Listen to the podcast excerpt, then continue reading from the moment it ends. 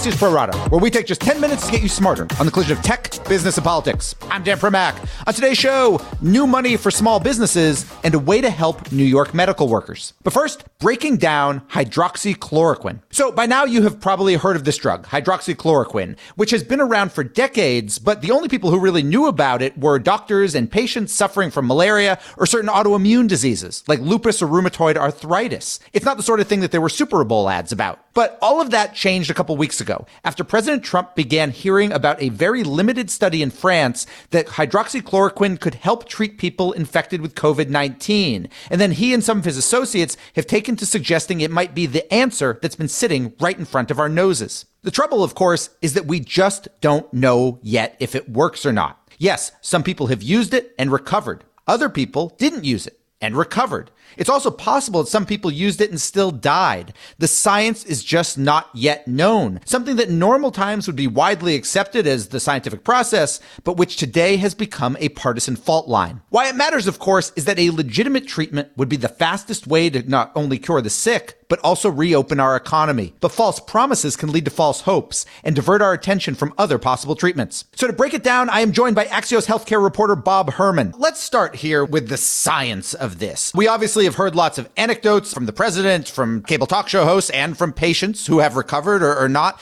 Can you help us here pull out the science from the anecdotes a bit? On the science, where are we right now when it comes to hydroxychloroquine? I think it's just first worth noting that there are many other reporters who have covered healthcare longer than me, but I think, in, at least in the past decade, this has been the most politicized drug I've ever seen. And it's one that's been around since the 50s. So I never thought we'd get to this point. Regarding uh, the science versus the anecdotes, I think the science is still very, very unproven. Anecdotes are great to hear about, but they don't help make informed decisions. Just one example there, there are a lot of studies going on right now, both abroad and here in the US. One example here in the US, the, a study just started sponsored by Rutgers. There are problems with it. There are every single arm that is studying this is getting the hydroxychloroquine. So there's no randomized component, there's no control group. There are lots of flaws in studies out there, and, and we need those randomized trials to, to help us determine if it's both safe, but more importantly, if it's effective, if, if this is something that could work. In practicality, is it possible to even do such a trial? Because what you're saying and what you're suggesting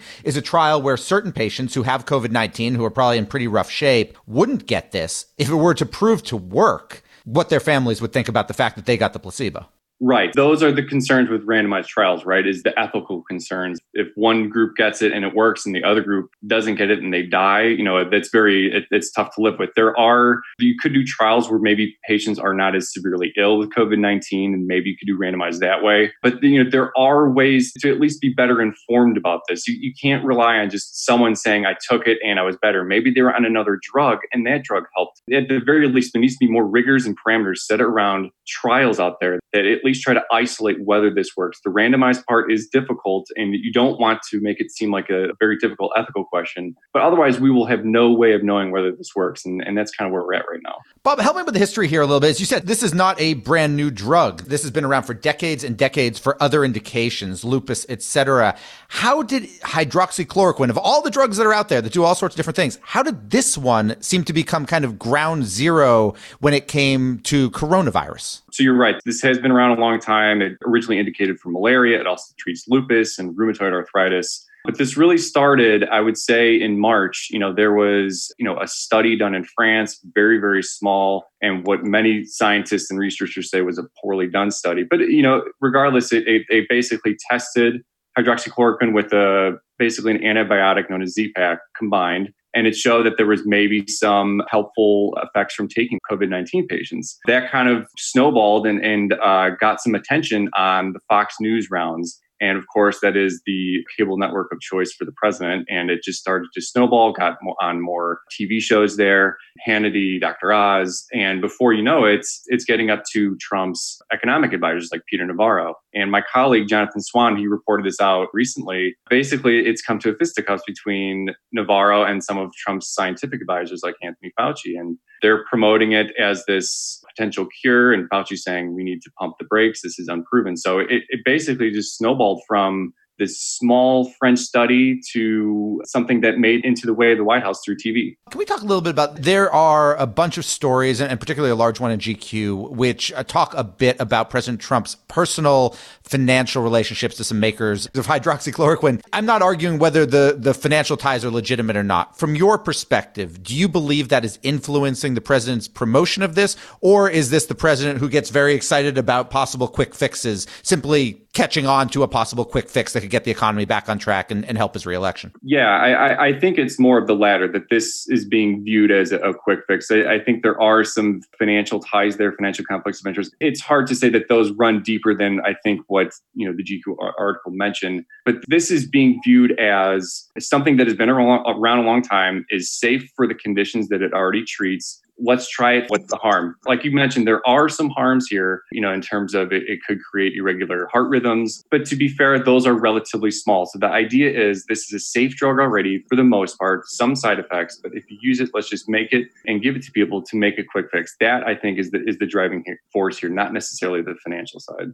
Bob, final question for you. People obviously are starting to use hydroxychloroquine, not just in the Rutgers study, but it is being used, in some cases being prescribed by doctors right now for COVID-19 patients. Are we seeing any evidence yet that that usage, that new usage, is causing shortages or difficulties in getting it for people who have been prescribed it for other things who maybe had been taking it previously? I definitely think that is the case. When this first started to take off several weeks ago, I, I spoke with some pharmacists and they said that they simply couldn't get it. They had lupus patients who absolutely could not get. They actually need that drug. So there has been evidence that this wave of getting it out there, it has adversely affected people that need it. I think even in Massachusetts, they've actually said it's okay for doctors to self prescribe and prescribe to family members. There's an issue of fairness about that. I think a lot of the medical societies have come out and said, slow down, you know, think about the, the ethical implications here too. Doctors and uh, you should not just be prescribing this willy nilly. That needs to be taken into consideration. So I think all this focus on hydroxychloroquine has created these shortages and it does seem problematic. There are ways around it. Production is being ramped up and donations have been made, but I think that's definitely part of this. Thank you very much to Bob Herman, who you can find on Twitter at, at Bob J. Herman. My final two right after this. There is more news out there than ever before, but these days it's harder than ever to find it and to know what to trust. Axios AM takes the effort out of getting smart by synthesizing the 10 stories that will drive the day and telling you why they matter. Subscribe at signup.axios.com. And now, back to the Pro Rata podcast. Now it's time for my final two. And first up is the Paycheck Protection Program, or PPP, which is the part of the federal stimulus that's aimed at helping small businesses. The original PPP, which launched last Friday, had $350 billion in it. But there's already a feeling that that's not nearly enough. So Senate Republicans today are introducing a new supplemental bill that would drop another 250 billion into the pot. Although Axios' Alayna Treene reports it might be a bit more complicated than Mitch McConnell would like. So, from a parliamentary perspective, this bill can be blocked by any single U.S. senator. They just have to show up, go on the floor, and say no. And that's because McConnell is doing this by something called unanimous consent. And the issue there is that Senate Democrats are said to be balking. Not because they don't want the extra 250 billion for small businesses. They do. It's that they think this bill should also include things like new money for hospitals, new money for state and local governments, and for low-income food assistance programs. In short, expect negotiations before we get quick passage. And finally, a plug. If you happen to be one of those people with a Peloton bike, please join us this Saturday morning for a special Axios Pro Rata ride, which will benefit a nonprofit in New York that is helping to feed frontline medical workers and care for their children. We're going to be doing it at 11 a.m. Eastern, 8 a.m. Pacific. Full details in the Axios Pro Rata newsletter tomorrow, which you can get at signup.axios.com or via my Twitter feed at Dan Primack. Let's all socially distance together for a very worthy cause. And we're done. Big thanks for listening. And to my producers, Tim Shovers and Naomi Shavin, have a great National Unicorn Day. And we'll be back Monday with another Pro Rata podcast.